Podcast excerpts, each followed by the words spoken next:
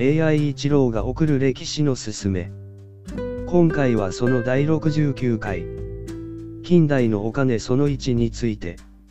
太政観察は、1868年に発行した紙幣です。